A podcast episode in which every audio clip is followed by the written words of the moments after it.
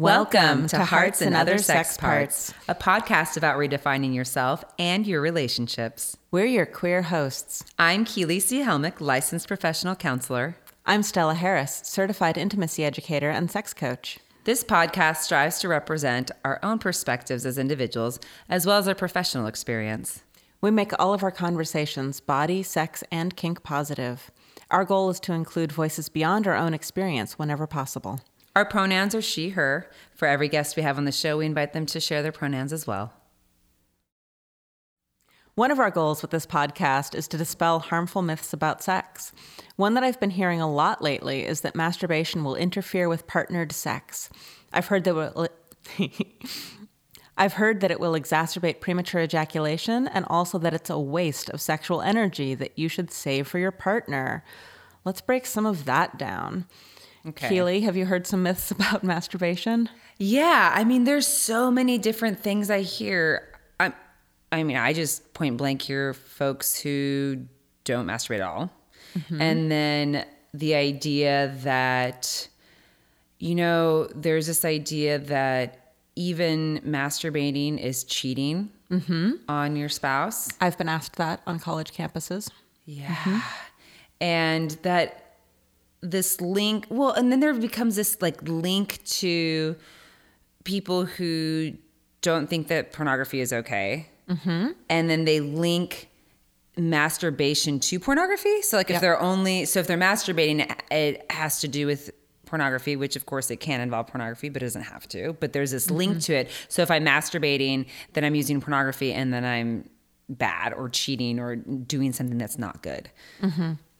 And so, one of the reasons, you know, you bring up that some people don't masturbate at all, and while that's certainly fine if it's not a thing that you're called to do, I think it's worth examining some of the reasons there and if that is shame based or knowledge based or just genuinely not an interest because knowing your own body in that way is one of the best tools you can have for communicating with a partner what you like.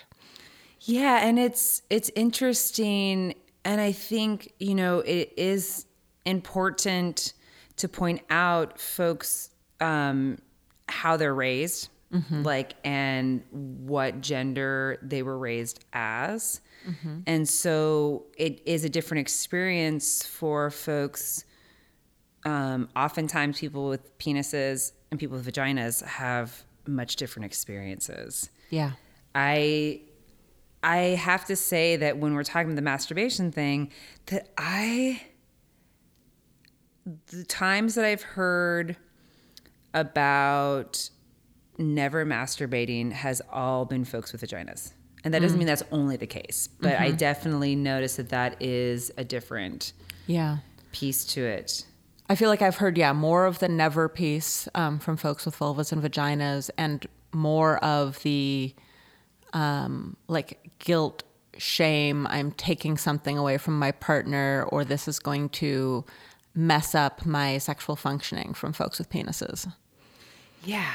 And and so much that that's the thing is like it's it's hard it's always hard to know like obviously we don't want to encourage if someone doesn't want to do something we don't encourage them to do that like right. want them to be owners of their own experiences and it's so hard in my brain it gets so tied to this idea that bodies are bad and sex is bad yeah. and and the religious mm-hmm. beginnings of these ideas. Yeah.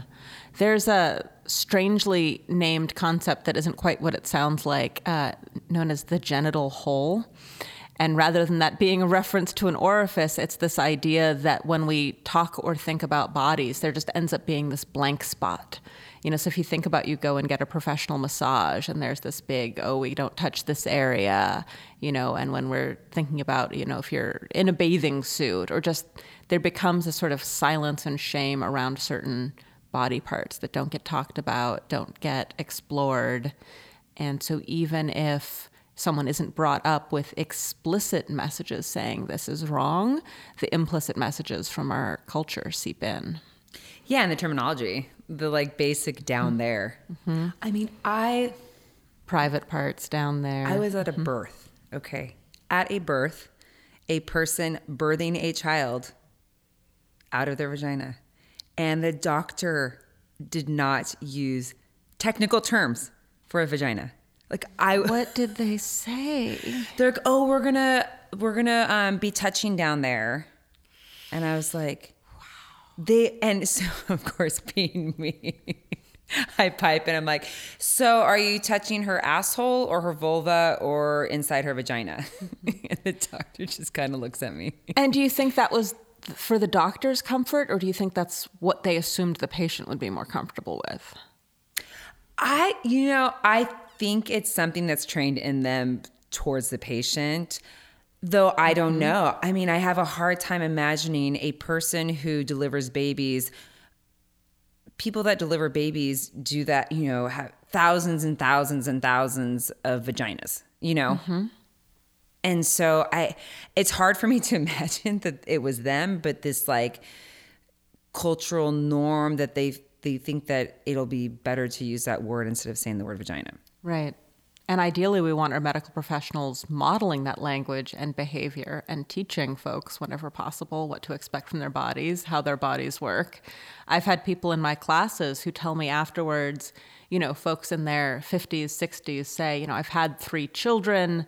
You know, I am just now learning these things that you're teaching me in anatomy and just mad that none of their doctors told them, that none of their teachers told them, like that they shouldn't have to be learning at that point having having used those parts so much just now learning you know what all the pieces are and how they work Yeah, and I, I so it just wraps. It comes back to this idea of masturbation that even this almost well a complete disconnect. Mm-hmm. So if we're not using a name and we're ignoring or being trained to not pay attention to this part of our body, mm-hmm. then the idea of you know using it for pleasure, like Right. touching it for pleasure is like it's just so disconnected.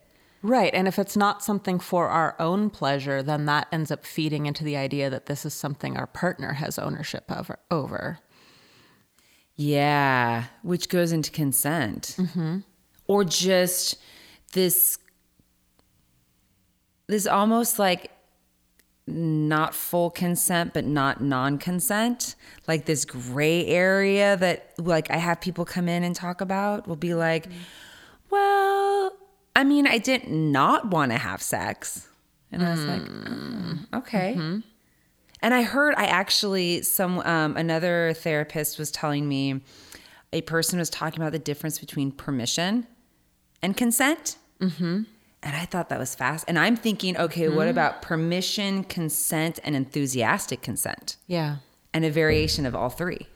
yeah and a lot of the questions we ask as check-ins are permission questions the like is this okay and can Yeah. i kiss you and it, it feeds back into that cultural idea that like one person has the sex and the other person is trying to get it from them and that you just sort of keep going until you get a no rather than having the enthusiastic participation of both people. Yeah, and then that and and everything we're talking about circles back again to this uh, this to masturbation because if if you don't know your own body and you're not connected to what feels good, then there's this like, oh, well, yeah, just do whatever. Like yeah. I'll, if if I don't like if I don't like it, then I'll tell you. Mm-hmm. Versus like this feels really good to me. This doesn't feel so good to me. Oh, I'm willing to try this. Let's see if this feels good to me. And that's unfair on both sides because expecting our partners to mind read because we don't know what we want and don't know what to ask for is putting the partner in in a really tough situation as well. Yeah, it's like these yeah, these these roles that these assumptions that come mm-hmm. into play. The assumptions of of being sexual with someone that, you know, that someone's going to instantly know what you like or yeah, read your mind or have any idea of that. It sucks. I mean, it's it's part of what I enjoy in in like queer sex spaces and in conversations around queer sex. That some of this I think gets turned on its head um, because there are fewer easy to access culturally prescribed notion of what that sex is going to look like. You're sort of forced to do more talking about it. True. And yes, I agree with you. There is, I think in general, there is definitely more open conversation and there's not certain expected ways to have sex and and and and there is still um you know i'm hearing hearing more and more about folks that there there is these struggles Oh yeah, it's not. yeah. It's not without its complications. Goodness knows, both of our And client rosters will speak to that. and it's a different you know it's like what i hear is is with the change you know for folks who uh, are transitioning you know for folks that Yeah. are non-binary or trans or in in their transition and as humans figuring out what sex is for them that they'll not feel okay telling their they're worried that their partners will leave. Yeah, because they um the way they see their bodies isn't how their partners are seeing their bodies.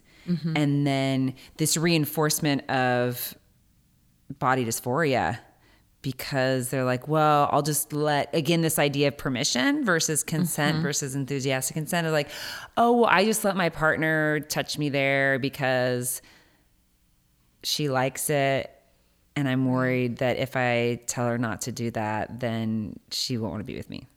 When how often really is that something the partner wants to do, and how often is it assumptions on both sides and no one is enjoying themselves? Because I've had either couples end up in my office after decades together, or sometimes one person after a relationship has ended or someone has passed away, and they come in and say like, "Well, I've just realized that like my partner was never actually enjoying the sex that we were having," and most people feel awful when they discover that. Most people want their partners to be enjoying the things that are happening. Um, and that can be really painful to find out they've just been going along with it. So, learning yourself, learning about your body, and communicating is the main takeaways. Yeah. What is another myth that you you've been thinking about? Well, one that has come up for me several times in my work is um, this sort of mixture of uh, sexual functioning and masturbation. Um, so, folks who are concerned about how long it takes them to ejaculate, either um, they think it's too soon or too late, um, or folks who are worried about the consistency of erections. And again, a lot of this comes from cultural ob- cultural expectations of what sex looks like um, because the models we have for that are unrealistic. Um, I'm not at all anti porn, but I don't think porn is sex ed. And when people see how bodies behave in porn and expect their body to do that, you know, that is like trying to learn to drive from action movies. But for some reason, you know, in all of these other areas, we can distinguish what is meant to be fantasy. And then with porn, we think this is real life. Um, so anything to do with, say, a, a right amount of time um, before an orgasm, there's really no such thing. There's not like this one perfect mark and then you are too soon or too late. Um, but that's one of the main things people reach out for help with. And something that I've been hearing lately that I just wanted to have a broader audience to, to talk to about is this idea that if we're masturbating, that that's somehow going to interfere with the partnered sex that we're having. Mm-hmm. So, in addition to masturbation being great for learning what you like, it is also a really great training ground for partnered sex. So, for example, if you want to try and last longer, one of the best ways to do that is to you know practice those elongating techniques when you're by yourself doing like start and stop methods and and sort of learning what it feels like when you are close to orgasm so you can pause at that moment and and learning what all of that feels like and people are doing the opposite and not masturbating and only having partnered sex, well, if you're that much more pent up and it feels that much more high stakes, you are setting up a scenario in which the thing you are trying to avoid is then more likely to happen. Um, so that that's one that I, I definitely want to get out there for more folks. Yeah, and this this idea of like being, you know, coming too fast or coming too soon or mm-hmm. taking too long or this like timeline that's etched mm-hmm.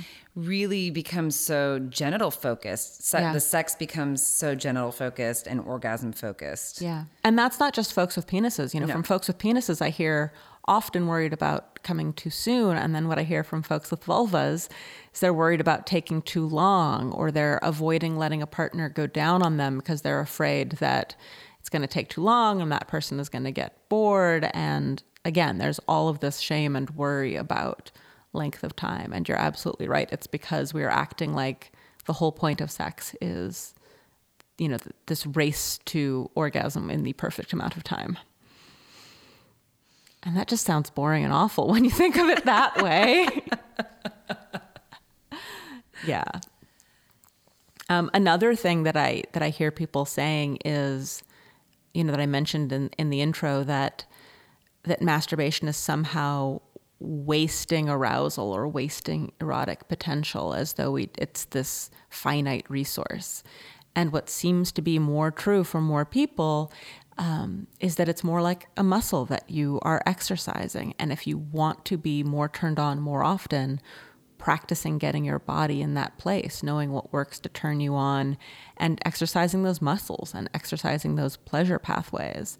Um, and it seems to be sort of like like the coffee shop phenomenon. When two coffee shops end up on the same block, both of them do better. Well, it turns out if you are masturbating more, you are often then having more partnered sex as well, rather than the opposite. Yeah, that's a good myth to dispel. Because I think that is, I mean, that's even in some of the older literature. Mm-hmm. And that, that idea is definitely around of like, oh, I'll save it. You know, I won't, I won't, I'll save it. Yeah. quotes. We have so much saving when it comes to sex. yeah. Like it, like it, you have, you're hoarding it and then you're going to like, you know, hand it out. We're dragons sitting on our sex hoards. yes. Versus like share and enjoy and and and and and that idea of sex being for ourselves. Right. that you can have a solo sex life. You can you have when you know you you're being like oh i haven't had sex in you know weeks or months or whatever you know someone who happens to be single might say that. It's like well are they just talking about partnered sex i mean even the term sex is about is assumed partnered Right. and having lovely just your own thing going on for yourself Yeah. Yeah, I've changed the way I ask questions around that. I will say things like sex with yourself or others so that mm-hmm. people know what I mean because you're right. I I believe that sex includes all of the things and I know that people will misunderstand me if I don't clarify in that way. Yeah, it's confusing. It's I mean it's it's it's confusing is not the word right word. It's just it's frustrating. Yeah. And it puts these things in it's like a hierarchy like a hierarchy of sex and like what is valid. Yes, there's absolutely a hierarchy of sex. This is I, I wrote a piece saying I don't believe in the term foreplay because it it contributes to that hierarchy that somehow the kissing and the touching and maybe the hand sex, maybe even the oral sex is somehow only valuable as a prelude to, you know, penetrative orgasm focused sex. Not to mention um, like you were saying, solo sex and all of these other sorts of things that we can do. But anything that is juicy and feels good and makes you happy and makes someone else happy, that's all a valid form of sex. Yeah, and I think when when that can be further embraced, you know, I cuz something else that comes up very often is you know, the term was mismatched libido. Mm-hmm. And so what but when when folks come in and use that term or talk about one person wanting sex more often, you know, one of the questions, one of the first questions I ask is finding out what what's going on, you know, just like in a general day, like how much Yeah. they're touching, how much they're kissing, and definitely for some, you know, for some couples, they'll say, "Oh, they really don't touch much at all," mm-hmm. but there's often couples that will be very affectionate, very touchy, kissy, lots of physical stimulation. And the frustration is that, well, then I have to ask them like, what do you define as sex? Mm-hmm. because they're they're doing all these things, or what you would term, you know, as you know, quote unquote foreplay, or you know, they're mm-hmm. they're being very sexual with each other. It's just it's not the one of the partners is not getting the type of sex they want and so we have to mm-hmm. redefine that oh you mean the type of sex that you're you you would Yeah. like more of this type of sex because really sounds like the two of you get along great and are really touchy and kissy and huggy and lovey mm-hmm. Yeah, absolutely. And that that is one that I've seen across sexualities as well, even for folks where penetrative sex is, you know, a non-issue, not the parts that folks have. I've seen people defining sex as things like everybody has an orgasm. Mm-hmm. And then feeling like sex was a failure or like it wasn't sex if one of the people doesn't have an orgasm. And putting that kind of pressure on having an orgasm is one of the best ways to make sure you're not going to. yes So, Yeah. Yeah. So there's, I mean, so I think as we're talking about myths, we're just re, re and, um, gonna cut that and redo it. When we're talking about sex, we're bringing back into the conversation that when we have these defining labels and these specific ways of doing things, that's really hindering our experiences mm-hmm. with somebody else or with ourselves. So it sounds like we want people to be more open minded and to talk more. Yes, talk more. talk more. talk. Yes, just like imagine what the world would be like if we just explored. Yeah. like took time and that you know i talk about uh, mindfulness and sex. And that's a really interesting one to talk about as well because you bring in you bring in that component of being present you know taking time and being present and exploring and you know sex being fun and and and the term you know playing you know just like Yeah. just investigating being curious. And for some people, being fully in your body is so hard. Mm-hmm. So then the term being mindful and present takes on a different meaning for different folks. Yeah. And it's not safe for some folks to be in their bodies. Mm-hmm. So working around that dynamic as well. So it sounds like some things we'd really like folks to take away from this conversation is that masturbation can be part of self care, it's part of a healthy sex life with yourself and with other people. And we want people to feel free to be playful and explore. Explore, play, be open minded. Yeah. Yeah. Don't put yourself in a box or don't put sex in a box mm-hmm. unless it's a toy. Sadist vixen, sensual temptress, role play specialist, CBT and electrical play enthusiast, bondage fanatic, erotic hypnosist. Mona has been a professional dominatrix and BDSM educator since 1995. She owns a fully equipped boutique fetish space not far from downtown Portland, which includes both traditional dungeon space as well as a soft space for those who prefer domestic play. She also wrote a book last year called Kinky Sex Tips for Curious Girls, a BDSM activity book for beginners. Welcome to the show, Mona. Welcome, Mona. Hey, I always love when other people put together my bio because I'm just like, who am I? Wow, that sounds really cool. a little identity crisis there to start the show. Uh, so we've worked together a bit because I have come and taught at your new fetish space a few times, and it is we love having you come teach. thank you. It's beautiful there. Do you want to tell us a little bit more about the space? Um, it is, we call it the deviant brainchild of Mistress Viola Parker and myself. Um, and it is a space to destigmatize um, BDSM, to teach approachable, uh, shame free kink. Uh, we offer one on one coaching, we offer private rentals for like date night. Um, we offer, I do photography, so I do uh, photo sessions in there. Sometimes I even do coaching with women who want to learn about their submissive or dominant persona. And so it's sort of a photography slash coaching situation where we pick out outfits that they like and toys that they like, and I walk them through everything, and it makes it less um, awkward than just standing in front of the camera, and also just something to talk about and. Uh, it's a very natural way to go through a coaching session, I find. That's fantastic. I've sent so many clients to boudoir photographers as a way to like step into that kind of confidence and sexiness. It can be really powerful. Um, but then we also rent to other photographers. We rent to content content producers. Um, we have classes. We are aiming to eventually have one class a week. Right now, we have about one class every other week. And the big thing with our space is it's femdom, fem-led, and um, just focusing on women's pleasure.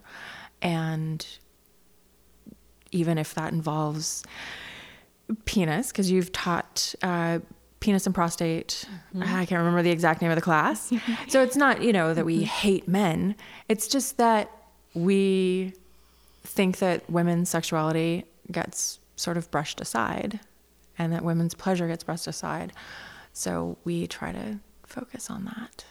Do you have any evenings? Speaking of female um, focus, do you have evenings that are like queer and either trans inclusive, or how do you when you are advertising? Is it apparent for folks all all female folks? Uh, no, when we we advertise, we advertise the different class, the Uh-huh. and the different class um, because there's a wide variety of classes. We don't have strictly uh, trans nights or uh, queer nights. We try to be very inclusive, though. Cool. So Uh-huh. um, we try to. Oh, this is hard to answer. Um, There have been folks of all genders in the classes Yeah. that I've taught so far. Yeah. So, and we we try to definitely, um, you know, and we are constantly policing ourselves with this because it's very very hard. Um, both Viola and I come from, you know, the land of dominant female, mostly submissive male. So we are constantly catching ourselves and trying to do better about making sure that everything is inclusive, making sure that we're talking about um, when we do our CBT class, it is talking about people with cock and balls or people with prostates, um, and not having it be as gendered. Um, so we just try to incorporate that into our every being, which is, you know, difficult. And we hope that people do correct us when we do bad. But it sounds like well, and all we can ask of ourselves or other people is for yeah, you're just we're all figuring this stuff out. It's Yeah. great that, you, that that the two of you are thinking about that, and it sounds like it's a really. I look forward to seeing. I haven't seen it yet. I'm looking forward to it. Hope you come to the open house. Well, before yeah, before um, before we started the episode, you were saying um, that you have an open house coming up, and we'll talk about it again at the end. But yeah, you're having an open house coming up. We're going to do quarterly about uh, open okay. houses so that Yeah. people can come and see the space and see that it's there are scary things, but it's not a scary place.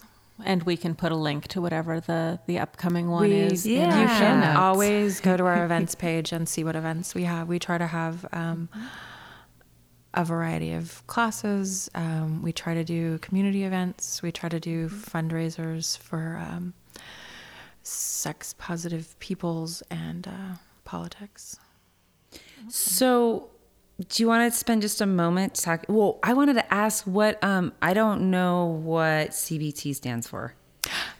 Cognitive behavioral therapy. I know that's what I, I know. I was like, I don't think that's what she's meaning. My Um, cock and ball torture or cock and ball torment. gotcha. Okay. Just And CBB clarify. is cock and ball bondage. Yeah, yeah, okay. Clarification. And then we were also saying when you differentiate between um, traditional dungeon space and soft space for those who prefer domestic play, when you say soft space, what is that referring to? A soft space is just more of a bedroom setting. Um, Okay. For people that enjoy, you know, maybe this leather and bondage and restraints is not their thing, but they enjoy like a role reversal where they've misbehaved and they're getting a spanking. Um, maybe there's cross dressing. I, I do adult baby play. Um, so any of those uh, that's why we call it a fetish space Mm-hmm. rather than a dungeon because there is a dungeon, but there is so much more to it than Yeah. just a dungeon. Okay. So, Cool. Um, do you want to talk a little bit about how you got into how, how, what led you to being a dominatrix? um, I uh, was in college and every like I just wasn't like I sort of I changed my majors a bunch of times um and I was going to a small college in San Francisco. And so by the last year I A had burnout and B had to get a job. And I'd had a job where I could make sort of my own hours. But as I was going into my last year of college like it's like you have to take these two classes and one is like late night and one is like first thing the next morning and like there's just there was just no straight job and somebody's like well i know you're sort of kinky. If you want to try this fetish, and fantasy house and like i went in and i was on the cover of the local sex rag the week that i graduated so hey friends and family on every corner there you can see me That's a great story.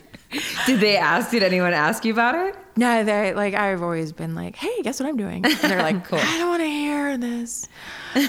so one of the things we were talking about in the first half are myths and myths that we want to dispel around sex and sexuality.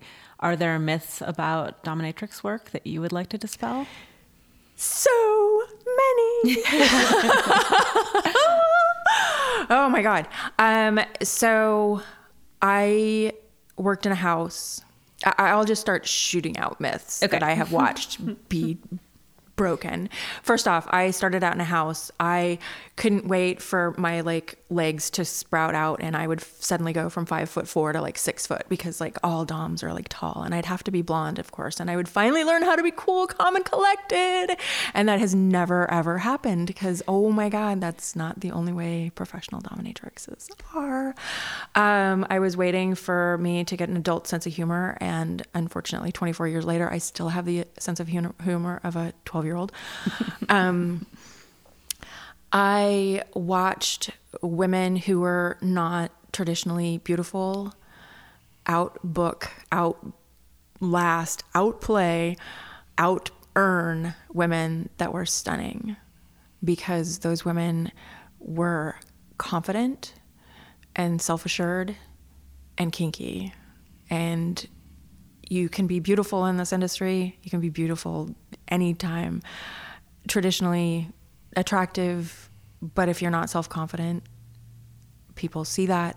Um, so it was just, it was a real eye opener to just see how much like self confidence would take people.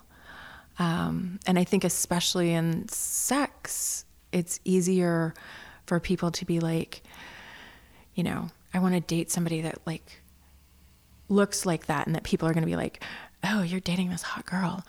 But in sex work, it's easier for people to be like, no, I really want like this kink fulfilled, this like sensation and like this personality and like go for that.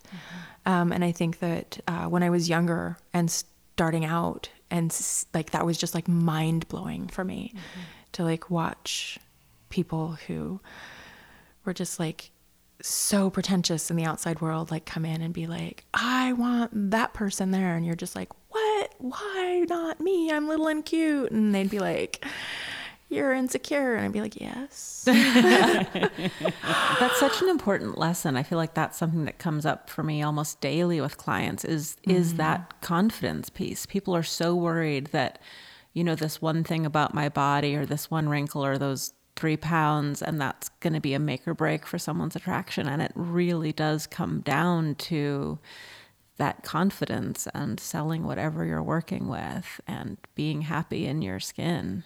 yeah like when you're naked with somebody and you know trust me you're the only person that's looking at those dimples on your mm-hmm. hips. They are like mm-hmm. i'm with a naked person. Yeah.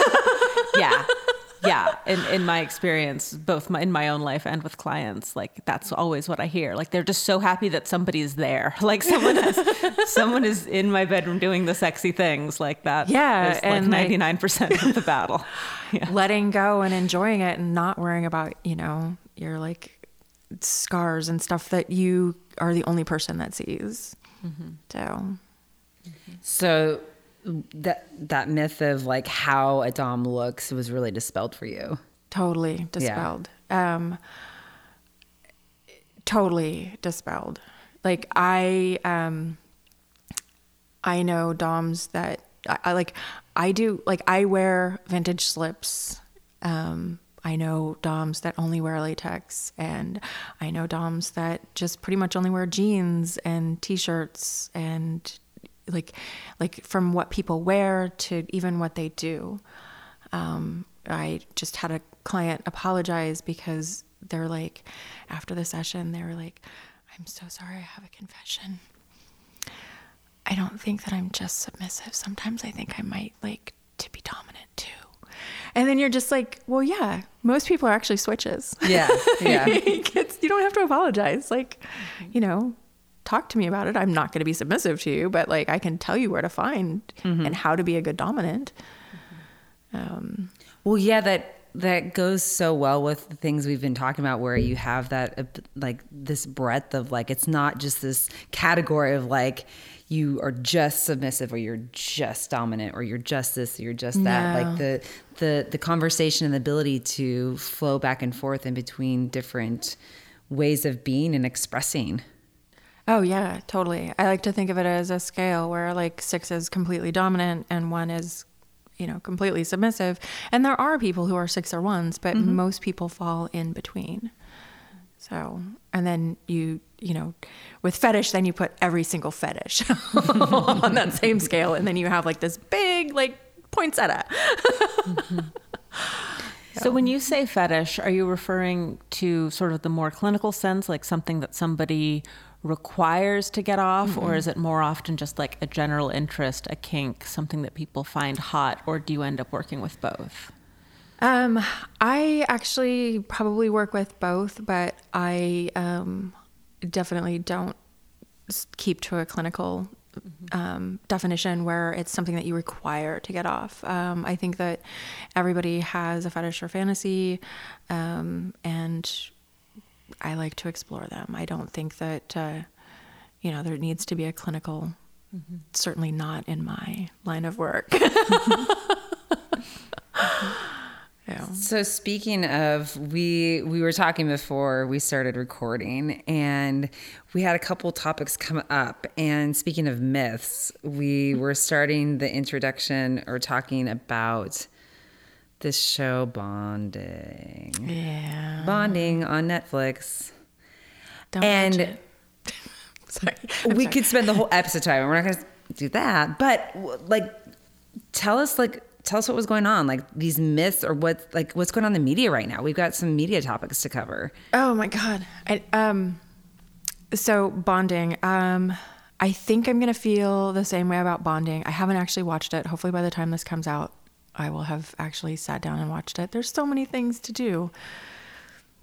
Sitting and watching that is not one of them I want to do, but I understand so many people are talking about it and bringing it up to me that I, I need to.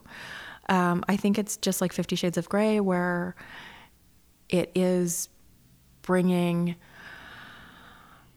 topics out for people to talk about and giving people language to talk about kinks um, where maybe they didn't have it before. I think that Fifty Shades of Grey was great for that. Um, it also Fifty Shades is also you know it's wealth porn. It's not actually BDSM porn. Um, if you put that same story in a trailer outside of Seattle instead of a high rise, then it would be an episode of CSI.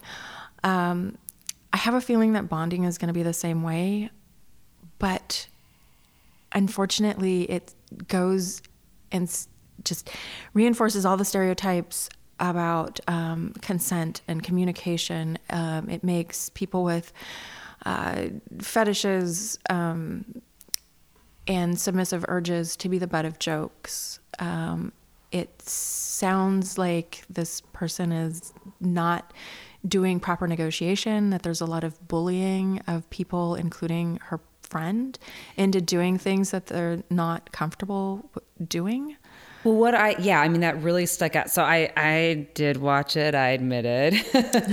well, and I watched it. I watched the first episode or two, and there's like I just have to finish this because I'm just like this is really pissing me off, and I need to hate like, watch it. Watch it. and they're really short episodes actually.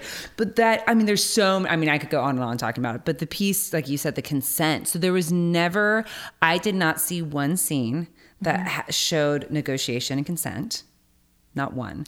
Um, she, the main character, um, and with her uh, business partner, he, well, at first they weren't even business partners. He just like coerced him into doing mm-hmm. this. And so there wasn't, there was no demonstration of, of him like consenting to doing this. He just kind of did it.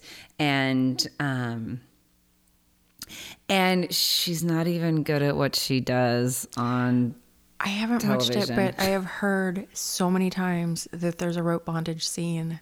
It's awful. That is awful. It's oh awful. no, no I'm like, definitely not watching it. No, you're gonna have to watch it too. well, so the piece that I did. This is our scene that we do. You're gonna tie me down and make me watch this show. then I can actually watch it. But see, people are gonna ask us about it, and we have to give an educated, like. And I only take it so far. I only watched the first Fifty Shades. I read the first one. I bought the second book and then was like, I can't, I can't well, what I liked about it, so what they were, tr- what what what did access it, and then I feel like the piece that I did like about it, which wasn't even about bond with, was not BDSM specific, but what I did like about it, and then it got really overshadowed by all the things that were horrible about it, which is the character, the um, the best friend who's gay. It's really not, really not cis heteronormative because they bring in the the people that are um, the why can't I think? The people that are coming to get the services, the people, the customers who are coming the in, they show these men who identify at first or seem, you know, hetero, you know, like a, mm-hmm. a dude with a woman in bed, and and and then you see them with this gay man um, doing sexual acts mm-hmm. with a man. And so that's really nice to see. Like that's the one like piece I can take out of it is like, oh, well, it's not super cis heteronormative. That was nice to see, you know, gay men and and you know, sexual like really positive ways. So that piece was and, and it makes sense because I mm-hmm. I was reading in the Rolling Stones article today that it that the writer is the gay man and it, then the story mm-hmm. is actually based on his experience. And so his character is the most honest and most interesting and likable and it makes sense because that that's based on the writer. So, yeah. but that's the only redeeming quality that i can find. Yeah it would have been nice if they could have had a just somebody from the kink. It's not like we're not all here and available to like yeah. fill them in on a couple of little things and maybe you know. So yeah. on the topic of myths and something that you brought up as a part of this show, you mentioned that they make sort of being the submissive the butt of a joke. And something that comes up for me a lot when I'm teaching Kink 101, this just came up when mm-hmm. I was teaching this in mm-hmm. colleges, is that there are these stereotypes around submissives or bottoms that somehow being on the receiving role of anything is like that is the shameful side of something to be on or that is and you know obviously this is rooted in a lot of sexism and the idea of being receptive and as though that is also passive or less than um, by the look on your face i assume you have some opinions about this um, i absolutely like all pop culture makes submission fetishes like it's like actually in most sexuality like is the butt of the joke it's mm-hmm. never um, it's just yeah it's like haha look at them. They're when in reality like people coming to me to explore their submission their submission is a gift to me. Like their submission like that takes strength to like look inside yourself and be like you know i need to explore this part of myself. I need to you know just put all the pop culture jokes aside and like be honest with myself and like it, you know that's that takes so much strength and it's so amazing and it's so beautiful to have people come in and explore that side of themselves.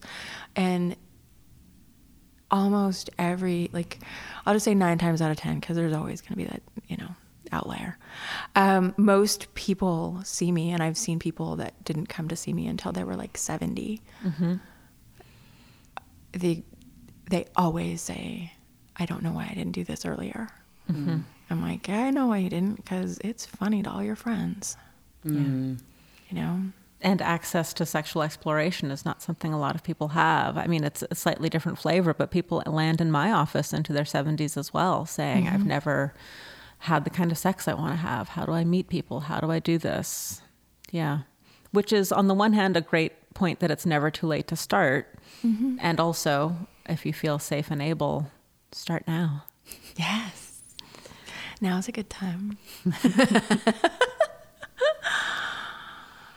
So you and I both put out books last year, and I know we've we've talked shop a little bit about that and, and commensurated about how much work that is. Do you want to tell us a little bit I more about? I know. I'm in awe of the two of you right now because I can't even imagine what it takes to put out a book. I think that's so, So- amazing.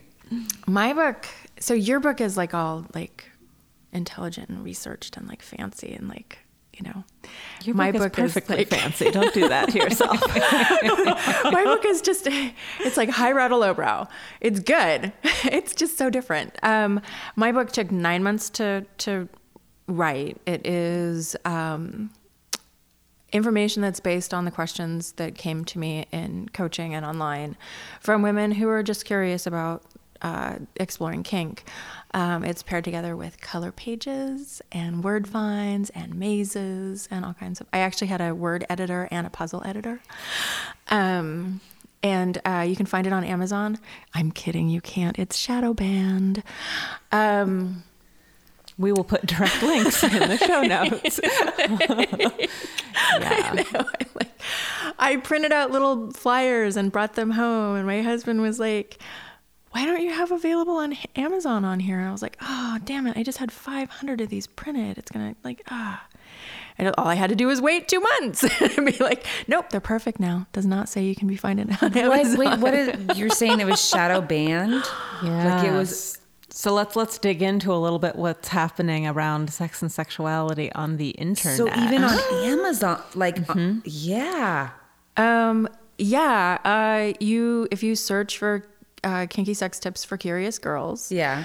um, depending on you know what else has been added to Amazon, you get everything from um, hair care to uh, for a while it was a double-ended dildo. Mm-hmm. Hmm. I but yeah, you can't find my book um, if you Google if you uh, Amazon. If, if you Google on Amazon, uh, if you search for my name, you can find my another book that I wrote, and you can go to the author page, and then you can go and find it. So we have the technology. I have just looked this up, and you're right. Searching for the exact title does not bring up your book, but it brings up other books, and I don't want to give free publicity to any to anyone, but that seem uh, far more explicit than your book. There, So, yeah. often, There's- often there's like romance novels. Okay, to be fair, one of them is actually called explicit, uh, with a great deal of implied nudity and sex acts on the cover. So So I don't know why mine is shadow banned because mine is education, um, and it's like, yeah. so it's- it's yes, you're not sure. I mean, you're not sure if it's because and there's, sex I mean, tips who or sex. do you reach out to? Like, I have a friend, um, uh, August, who wrote Girl Boner, and Girl Boner was shadow banned for a while. She's got a publicist, publicist, and um, she had a huge campaign, and finally was able to get it back on Amazon, unshadow banned. I don't know. The light shined on it. I don't. I don't know. Like unsh- things are never unshadow banned, so Yeah. there's never. There's just not a word for that. I guess. So we were, yeah, we were going to talk more about um, this leads perfectly into what we were going to talk about, which is the Stella, why don't you intro it? Because I. Yeah. Well, you and I got into this conversation after class the other night, and I wanted to do it. It might have been the during class. I got on my soapbox and had to be physically drug off. we So have that the people could leave feelings. yeah, get We us like the two of us in the room, and we have feelings about things. Um, so it's getting really difficult. Like, let alone you know things like sex work, but also again educational books, sex educators, trying to advertise any of this content anywhere on the internet, from shadow banning on Twitter and Amazon to having content and ads banned on Facebook and Instagram to people's Reddit. accounts being pulled. You can't advertise adult stuff on Reddit. and we've lost Tumblr. So, do you want to just like fill us in a little bit on like the hows and the whys and the what nows? Um, so about a year ago, there was um, a law called FOSTA SESTA uh, passed. Um, unfortunately, oh, so what it is is basically if you host anything on the internet, you are responsible if there happens to be um, sex trafficking involved. So if somebody is using your service to traffic victims, um, you are responsible. It doesn't matter how big your platform is. It doesn't matter how distant, how like underground that sex trafficking was. You are responsible. What this did was um, force a lot of people, a lot of companies to take anything down that could be used for sex trafficking. Uh, Backpage, um, Craigslist were two of the first to go uh, that most people who aren't in sex work would know about. Um, the the the disappointing thing here is that uh, those sites were also used to find victims of sex trafficking. Right, that's important to note because when we say like, "Oh, we're making it harder for there to be sex trafficking," that sounds like a good thing, and I think we're all pretty on mm. board with that. But the way the law is actually functioning, it means that the ways they were able to do stings and find sex traffickers and save victims is now not happening. And instead, what is happening is people have less access to sex ed, and sex workers are in far more dangerous positions because and they can't screen victims clients. are being pulled further and further underground. yeah. So Um, yeah, it's not actually helping anything. It's not helping anything. Um, uh, oh God, my head just explodes when I start talking about this, and I'm like, and I don't know which t- direction to go into first. I think that unfortunately there was a lot of. Uh, a lot of people that were the only people that were really because everybody else is like, oh yeah, and sex trafficking, like let's pass FOSTA Yeah. SESTA. Um, the only people that were like, hey, wait a minute, were the sex workers, and the sex workers were like, hey, but that's going to affect us, and that like is not going to help them, and that's going to affect us. Unfortunately, nobody listens to sex workers, and I think that if we had stopped talking about it affecting sex workers and started just pointing out the fact that it was taking these victims further underground Yeah. and it was not actually helping that if we had not mentioned oh yeah and then we're going to die Yeah. because you know that's what ends up happening there's no way for sex workers to like all of the places that it used to be easy to check um, references for clients are gone um, and it's also forcing a lot of you know sex workers like myself are privileged in that i have a website i can afford a website i can afford a phone i can afford to turn clients down. Other women who were survive, doing survival sex work on craigslist and advertising on backpage um, are now unfortunately just doing it on the street. So they're not able to you know they're all of their safety net is gone And sex workers of color and trans sex workers are being disproportionately affected. And you're not just being dramatic when you say this No. means people die. That we have the statistics of the People the are spike in rate of people actually So, getting yeah. killed. And it's the trafficking victims are also, there's no way to get them anymore. Mm-hmm. It's not like their trafficker can advertise them for sex and the FBI can like use facial recognition software, which is what used to happen. And they used to find them on Redbook and, um, you know, Craigslist and all of these places. And it's just really unfortunate that, um, it's it, there's so many things going on now that people are just like ah I, I, I don't even want to hear about FOSTA SESTA. Yeah. Like until it affects them, until, you know. Yes, until it affects the person. Because it seems like in the past year, it's become even now people are noticing it more because of the censorship that it's mm-hmm. created. Right. Yes. When we lose Tumblr and people don't have their easy access to porn, suddenly more more folks are saying, "Hey, hey, what happened? Why? Why?" Is But then this they're just looking, you know, I think it's going to have to hit them where it hurts and it's going to have to be. I've been married too long. I don't even know what any of the hookup sites are anymore. Um, but as soon as, as soon as like Tinder and those sites, because you know, women are going to advertise somewhere, and you know, people, sex workers, not just women, are going to advertise. See, I police myself. I'm bad, but I I try. Um, people, sex workers are going to advertise themselves, and when they run out of places to advertise themselves, you know, they're going to start turning to places like that, and then that's going to get shut down. And I'm waiting for one of those to get shut down, and then maybe people would like pull their head out of their butt and be like, I'm never going to have random sex again if I don't pay attention to politics. Yeah. Which is the worst. Like politics is the biggest boner killer. So it's hard to get people to like, no, really, it's gonna Talk about it, yeah.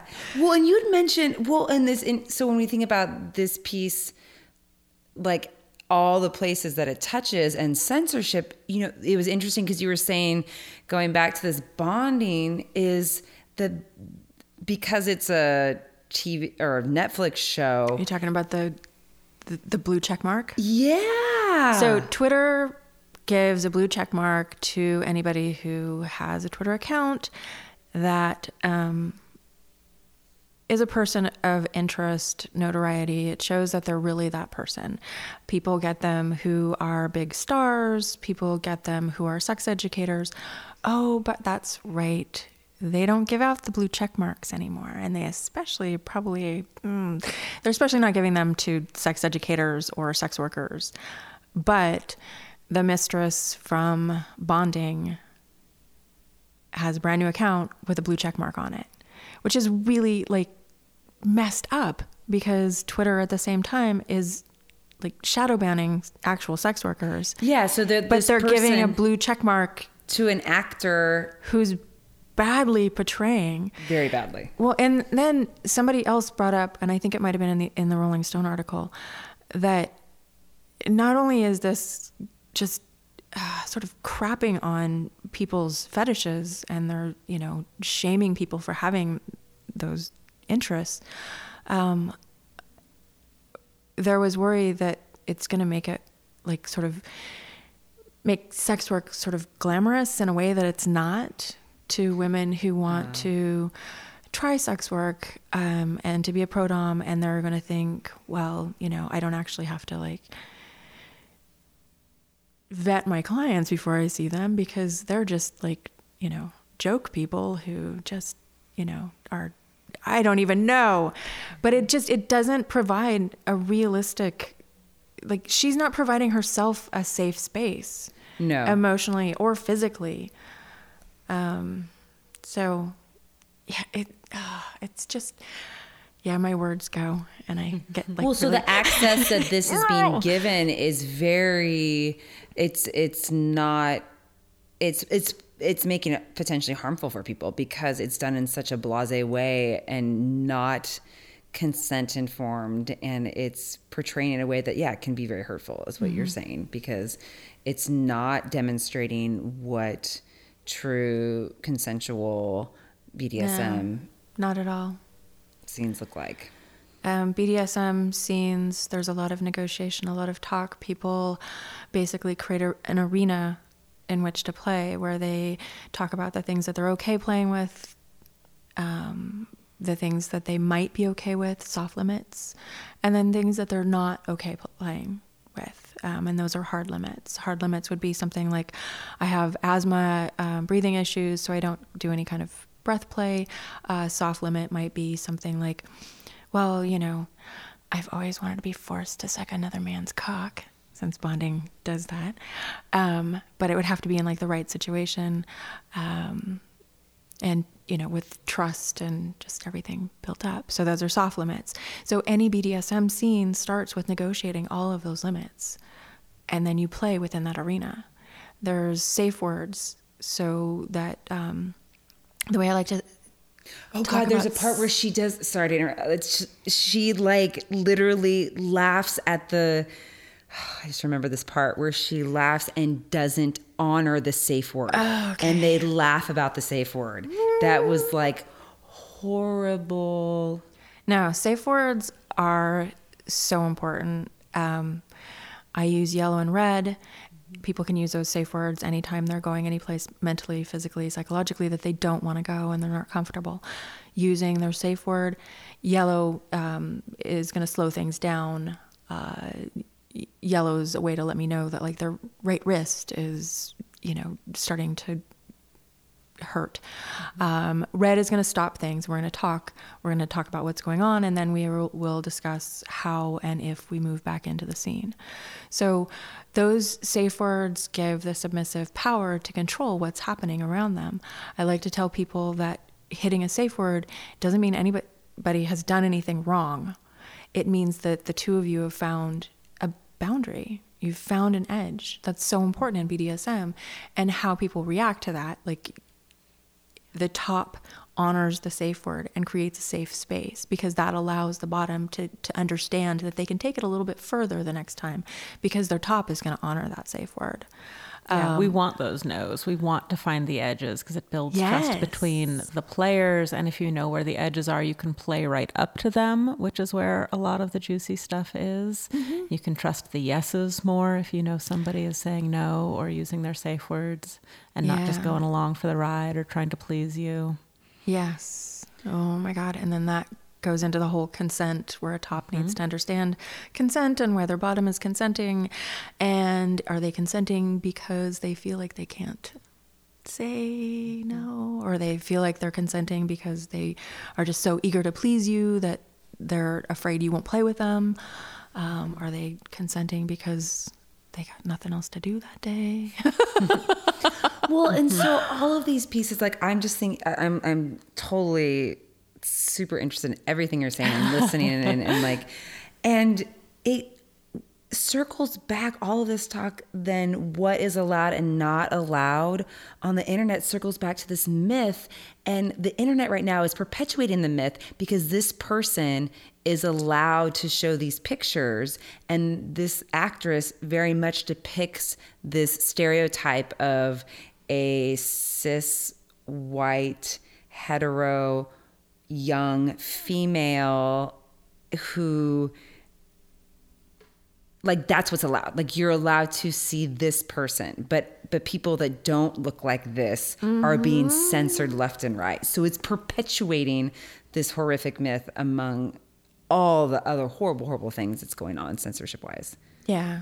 And this I- has been happening on Instagram for a while. They'll pull photos of plus size people in bikinis and not slender people in bikinis. Yeah, it's not only is it horrible censorship, but it is yeah enforcing particular societal standards of of what is and isn't a good body or an appropriate sexuality. so perpetuating patriarchy and and the mm-hmm. term the male gaze mm-hmm. like perpetuating the male gaze. Yes. Um, Instagram is especially bad. Uh, about two weeks ago, my how time flies when you're. Um, two weeks ago, they decided that uh, they would close accounts and take down stuff that was not appropriate. and how do they de- do they list out what is deemed appropriate or inappropriate Completely subjective. It's completely subjective to whoever happens to be behind the wheel that day.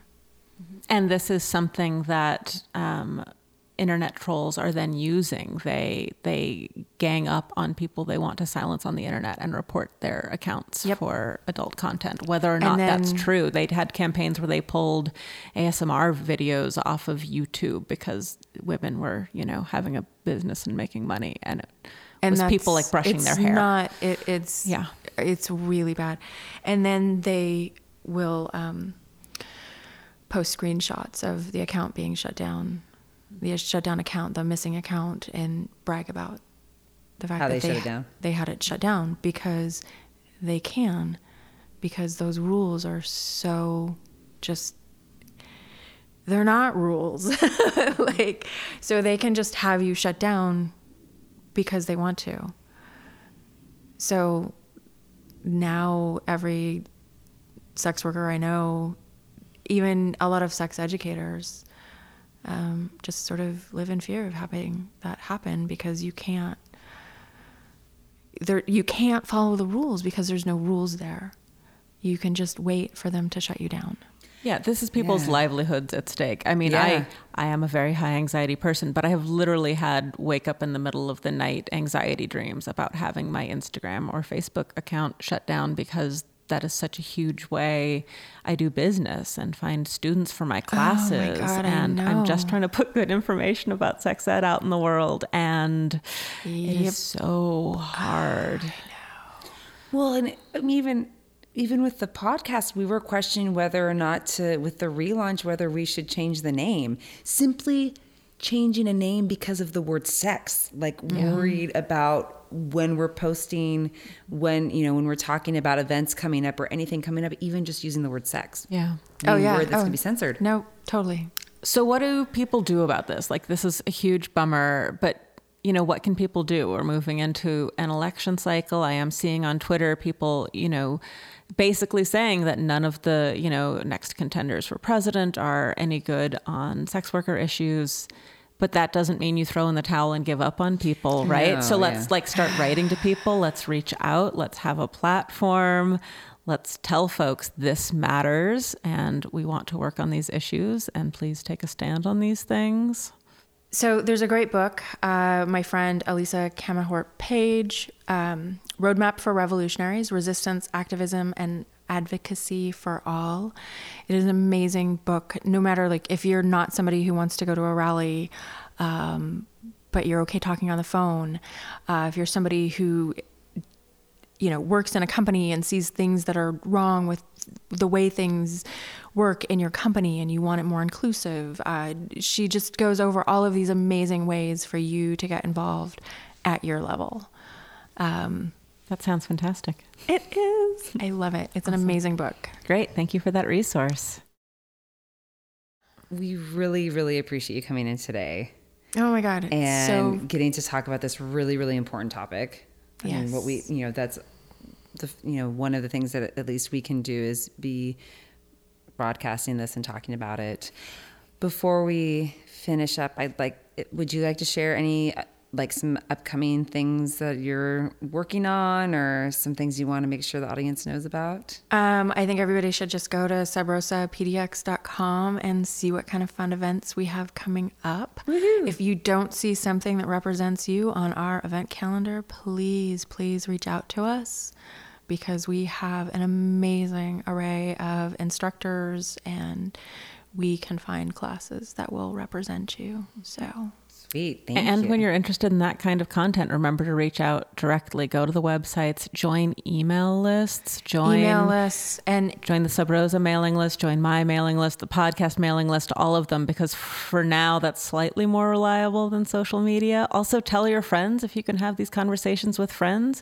Share on your own pages the classes that you think are great, the oh, educators that you yes. think are great, the podcasts you want folks to have.